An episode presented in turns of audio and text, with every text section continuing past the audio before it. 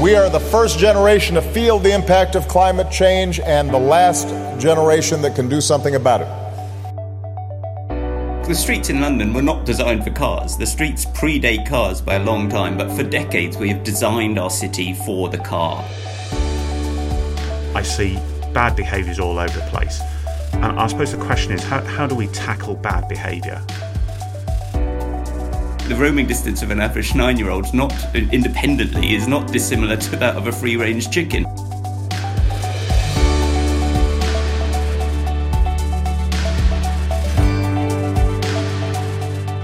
This is Generation One from University College London, turning climate science and ideas into action.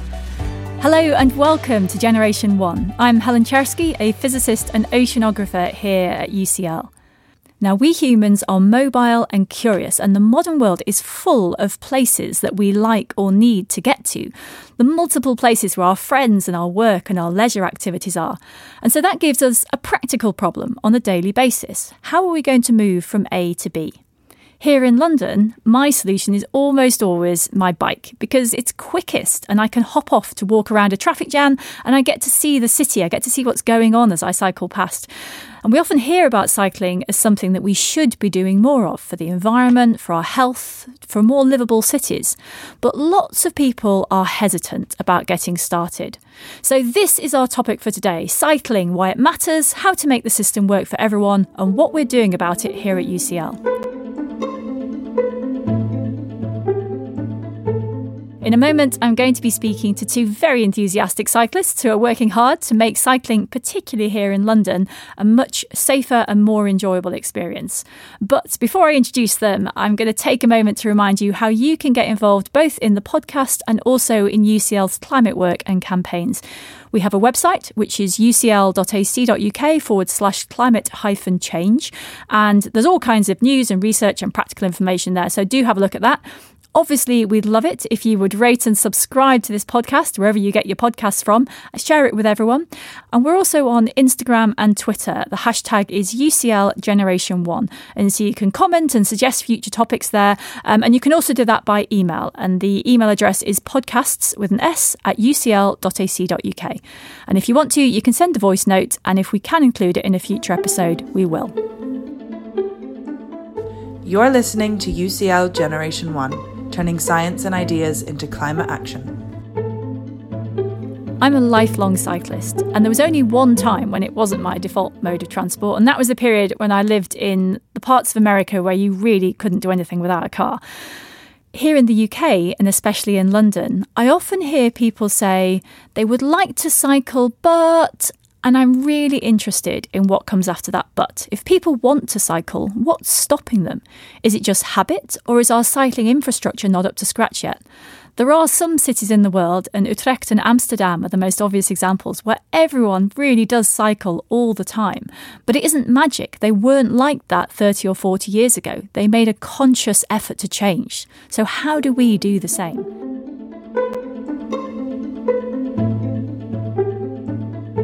Joining me to talk about bikes, cycling, and how it all works here in London, we have two fantastic experts, as normal.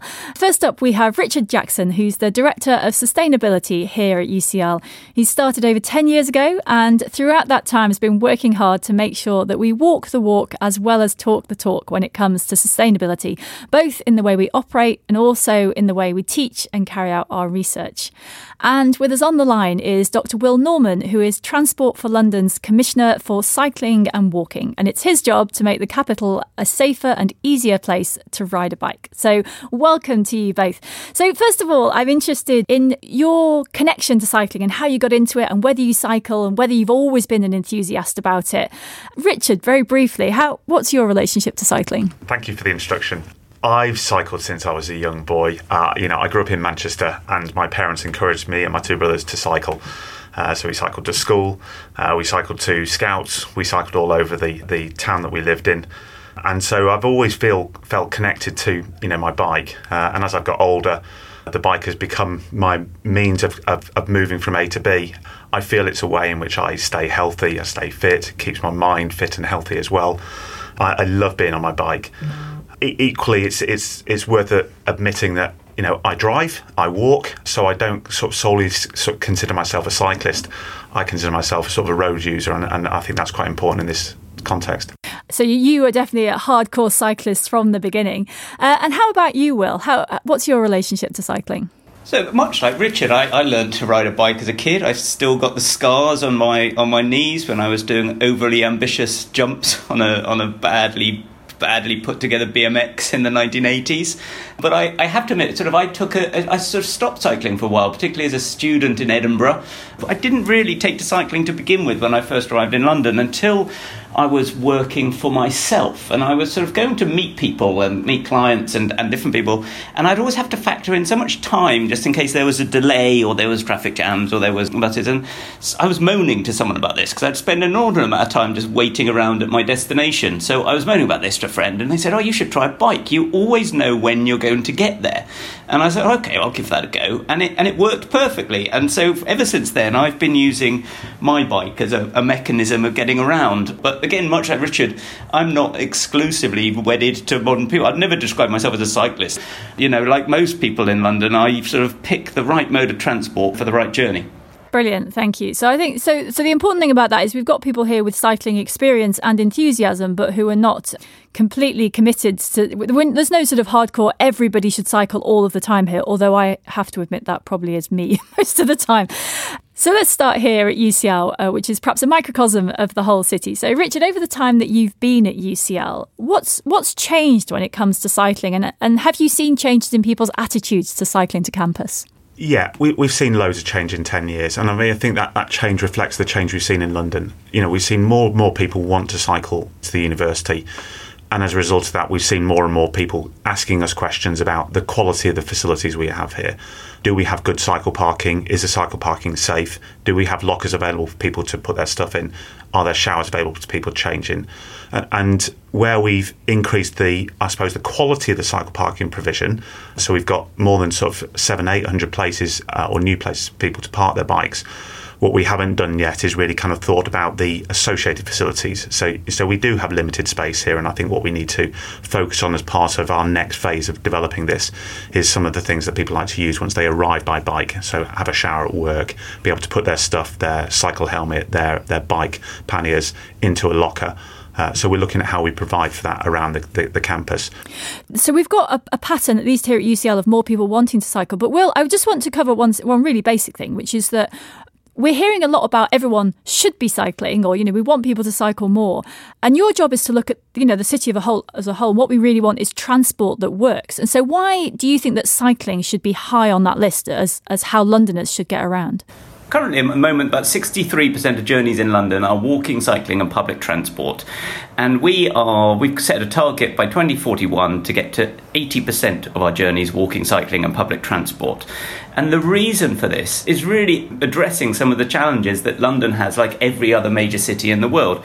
We have an inactivity crisis. We've got the most inactive generation of kids in history. The chronic disease burden that comes from from physical inactivity is is astonishing. You know, if you if you if you do 20 minutes of physical activity a day, you you reduce all cause mortality by 20%. It's great for our physical and our mental health. We've got an air pollution problem. 4,000 people die in London prematurely just because of the air they breathe. And so much of that comes from pollution from the, from the cars. We've got congestion that costs millions of pounds to the economy every year. We've got road danger. You know, we, the, the, over 3,000 people are killed or seriously injured on our roads every year. And then there's also the big one there's climate change. Uh, over 25% of our carbon emissions in London come from road transport. So we have to do everything we can to reduce the number of car journeys and increase the amount of sustainable journeys, walking, cycling, and public transport. I could drone on about this for hours because there are no shortages of good reasons why more of us should use our bikes more often. Okay, so what I'm interested in, and what I'm always interested in in this discussion, is that there's lots of logical reasons for people cycling lots, lots more, and yet it doesn't happen.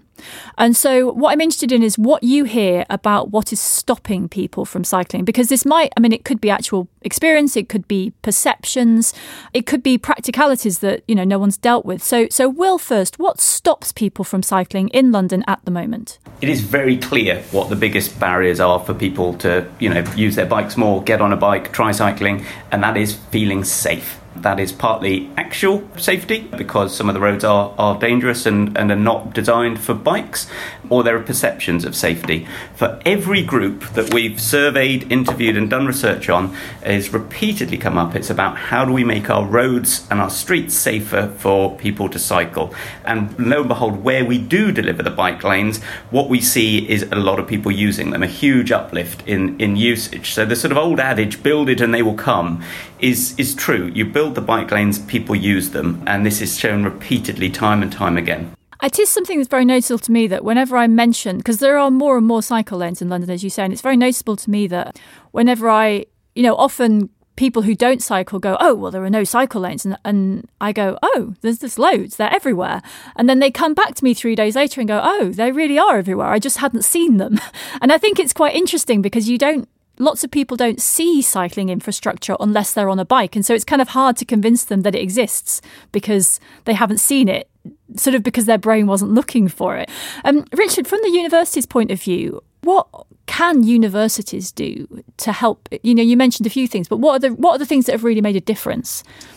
So, so a lot of the stuff that we try and do is, is firstly provide the right facilities, which I've already mentioned. The, the, the, second thing is then think about how do we provide the right information for people. You know, so from everything like how do I get a bike, where do I get it from?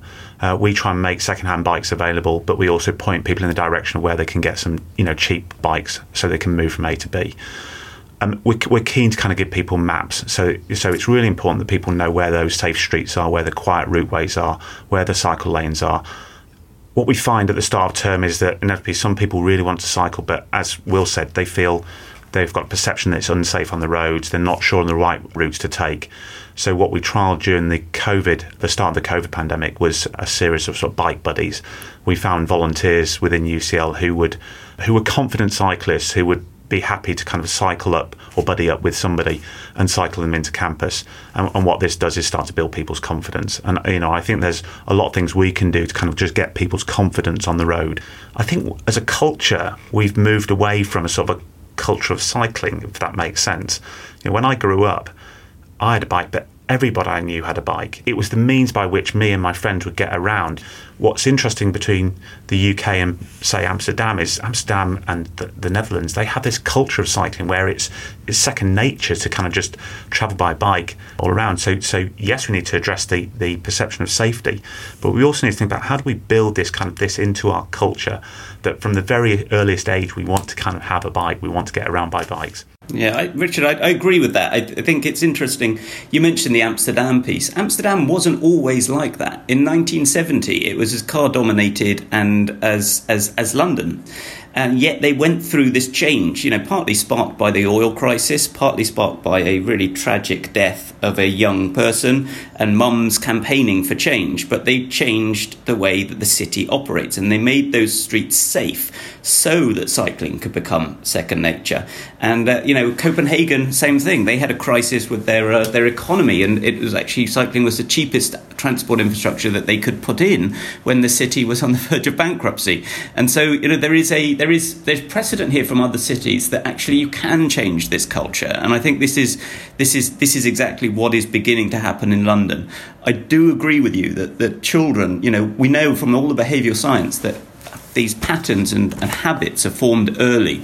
And so, giving early positive experiences for children of being physically active, cycling, walking, uh, is, is absolutely essential you know the, the sort of role of how you get to school is important. And sadly you know because of the dangers of road danger pe- the roaming distance of kids is reduced. You know somebody told me i don't know if it's true or not but it's a good story that the average roaming of a, the roaming distance of an average 9 year old not independently is not dissimilar to that of a free range chicken.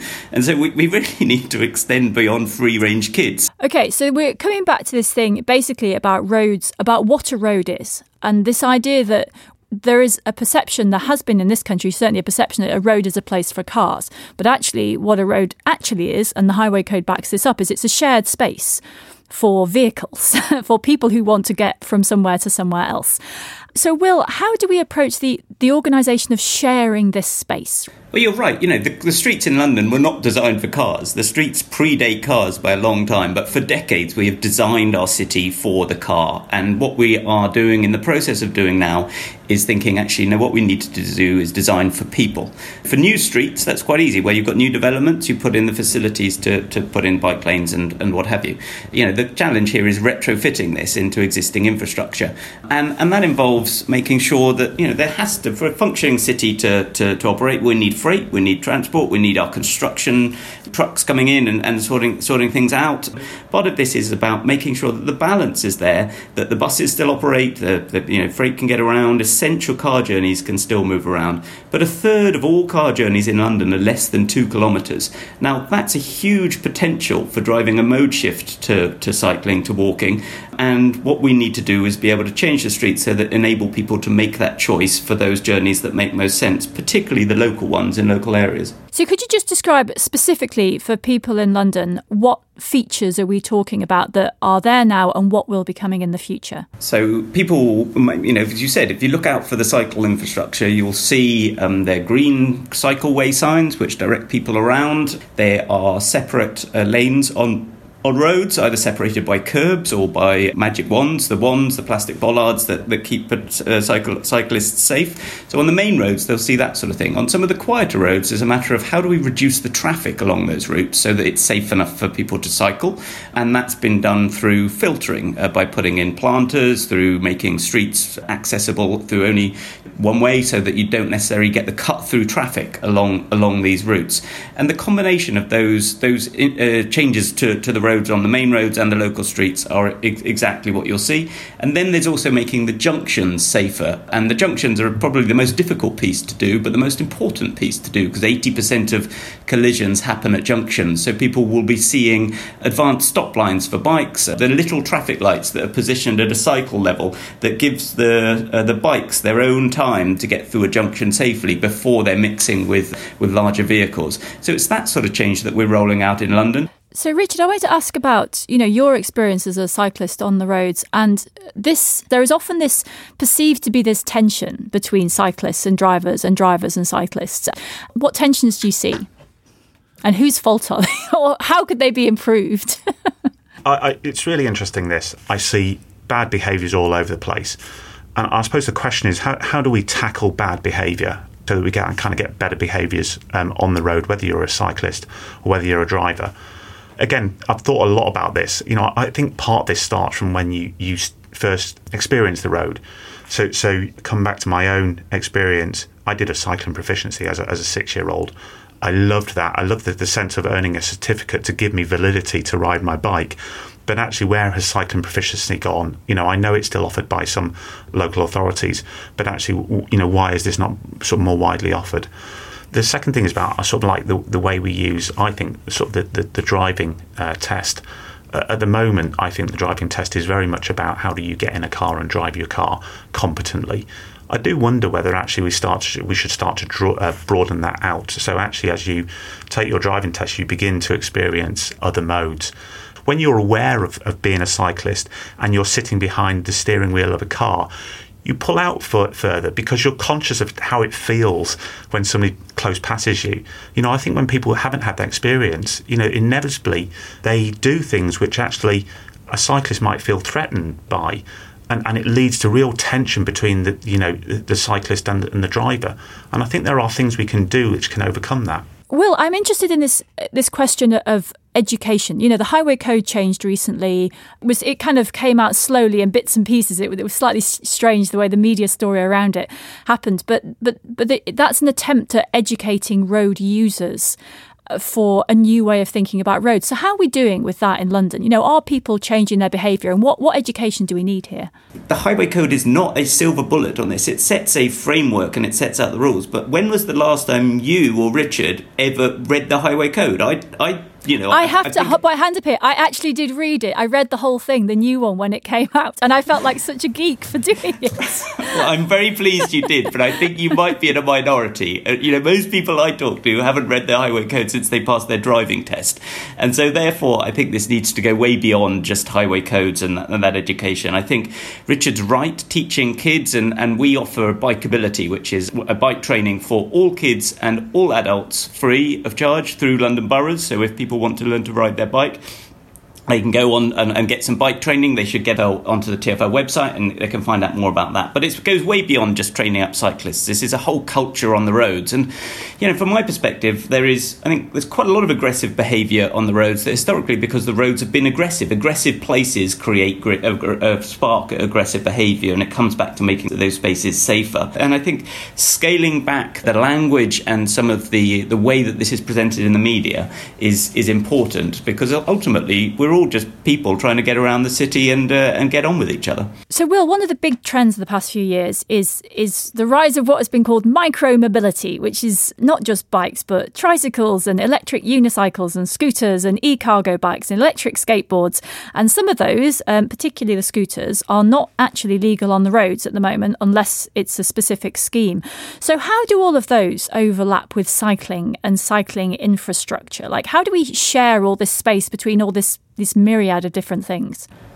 Some of this stuff is having a wonderful change in the city. You know, the e-cargo bikes are taking freight off the roads, which is which is good for everybody. Getting kids to school, you can see this whole change that's happening there. But you mentioned e-scooters, and they've been really quite controversial. And you know, it's it's a very strange situation. It's very clear that the situation at the moment is just simply not working. It's it's legal. You can go to Halfords or other shops to go and buy one, but it's illegal to use that on a public road, which is you know this lack of regulation is is madness, and and I think is leading to a lot of, lot of the problems here because of the lack of regulation.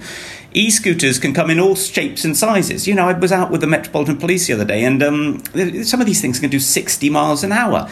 Uh, currently in London, we're, uh, we're doing a trial, so we've got permission from the government to do a trial, which is testing approaches to try and make them safer. So the speeds are capped at 12 and a half miles an hour. We've got brakes, we've got number plates. You need a, a driving license or provisional driving license to be able to hire them. And what we're seeing from the outcomes of those trials is that these we're seeing far fewer injuries and far fewer problems with that. And so I do think that what we need to do is sort out, the government very clearly needs to sort out the legal situation here because it's not working. We can't enforce the law as it currently stands. There are too many of them, they don't have the police resources, and we can't uninvent them. So the only way forward is to make them as safe as possible. And in London, we're trialing this to try and figure out, well, what are the best ways that, that we can make them as safe as possible? And then what role can they play in the urban transport system? So, because we don't have an infinite amount of time, and podcast listeners probably have something else to do at some point, I, I'd like to come just to one final question to both of you, which is what are the sort of misconceptions about cycling that you most often hear, or myths that you most want to correct? You know, what are the things that you feel you, you wish you could walk around with wearing a t shirt saying, think this instead of that? Richard, do you want to go first? I really wish you'd not put that question to me first. Uh, I mean, like that. I think, d- despite what we see and uh, and read in, in the papers, I, I think the first thing is is uh, is to address this misconception about safety. Y- yes, there are dangers on the road uh, for for all users, but but I do think with the measures that TFL are driving forward. And also, kind of what we're seeing with more people using bikes, I think we're, we're beginning to see safer environments for cyclists. So I do think it's it's a safer environment out there. I think some of the quiet routes, I have to say, uh, are brilliant. Uh, and this is from somebody who's recently sort of moved eastwards. So I come in on, on the quiet route too, and it's such a perfect way to, to arrive at work. I don't have too much conflict, which actually means I don't kind of come really angry into the office. It's nice and smooth, you know. It's it, there's there's very very few major roads to cross, so there's been a lot of thought around where some of these routes are. And, and so therefore I encourage as many people as possible to get on their bikes and try the quiet routes to cycle around because it's a great way of kind of moving around the city. Will, misconceptions or myths that you hear?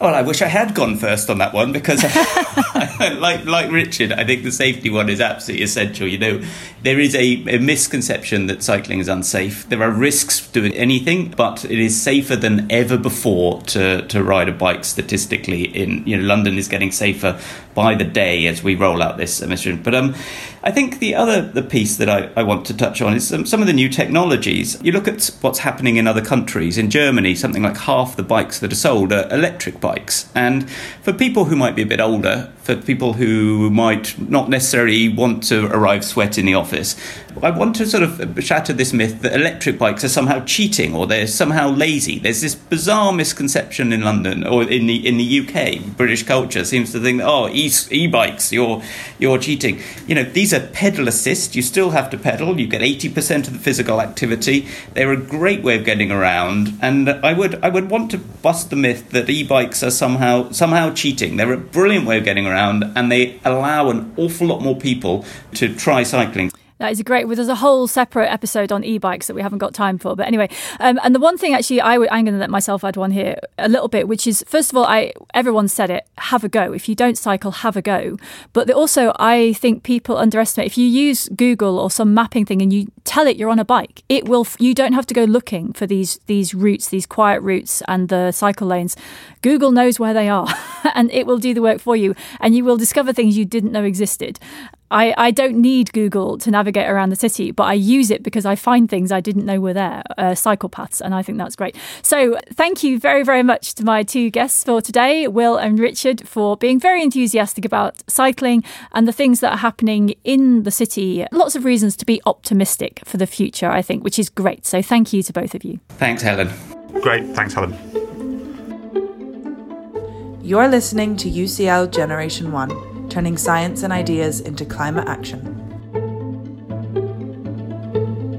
We're just about to get Mark's roundup of all the climate news stories that you need to know about this week. But just before that, just want to spend a moment to encourage you to get involved in the podcast and UCL's climate work. You can find all about that at ucl.ac.uk forward slash climate hyphen change. So you can rate and subscribe to the podcast. We'd love it if you do that. Do send us some feedback, send us comments and questions to the email address podcasts at ucl.ac.uk and do connect to us on Twitter and Instagram. But now it's time to join Mark Maslin for the Climate News Roundup.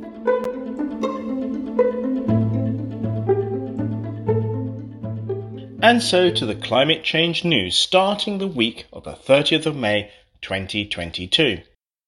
In Paris, a 36 year old man dressed as an old woman jumps out of a wheelchair and smeared cake onto the glass screen protecting the Mona Lisa painting. He then threw roses everywhere. The man is purported to have said, There are people who are destroying the earth. All artists, think about the earth. That is why I did this. He has been arrested and placed in psychiatric care. Equally bizarre, last week, Penguin Random House published Alex Epstein's book called Fossil Future, which basically plays down the impacts of climate change and suggests that fossil fuels are the solutions to all the world's issues. The book conclusions are not supported by the scientific evidence, and there are many places where it attempts to mislead the reader. So bizarrely, Penguin had published a climate change denial book. In Australia, Labour secures a majority government in what people have dubbed the climate change election. Labour, the Greens, and the Teals were all campaigning for strong action on climate change with higher targets. The preferential voting system opened the pathway for independents to bypass the right wing, hyper partisan approach to climate policy and led to a tectonic shift in Australian politics. Government enforcers around the world are on the hunt for companies making misleading claims about their so called eco friendly products. In the UK, the Advertising Standards Authority is proposing to warn HSBC about their false advertisement of their so called green accomplishments. While in the US, the Federal Trade Commission has fined retailers Walmart and Kohl's for marketing dozens of rayon textile products as being made from eco friendly bamboo. Well, that was the climate news from bizarre art to even more bizarre denial books, to Australian positive politics, to the stirring of powerful financial watchdogs worldwide to root out greenwashing. Thank you for listening.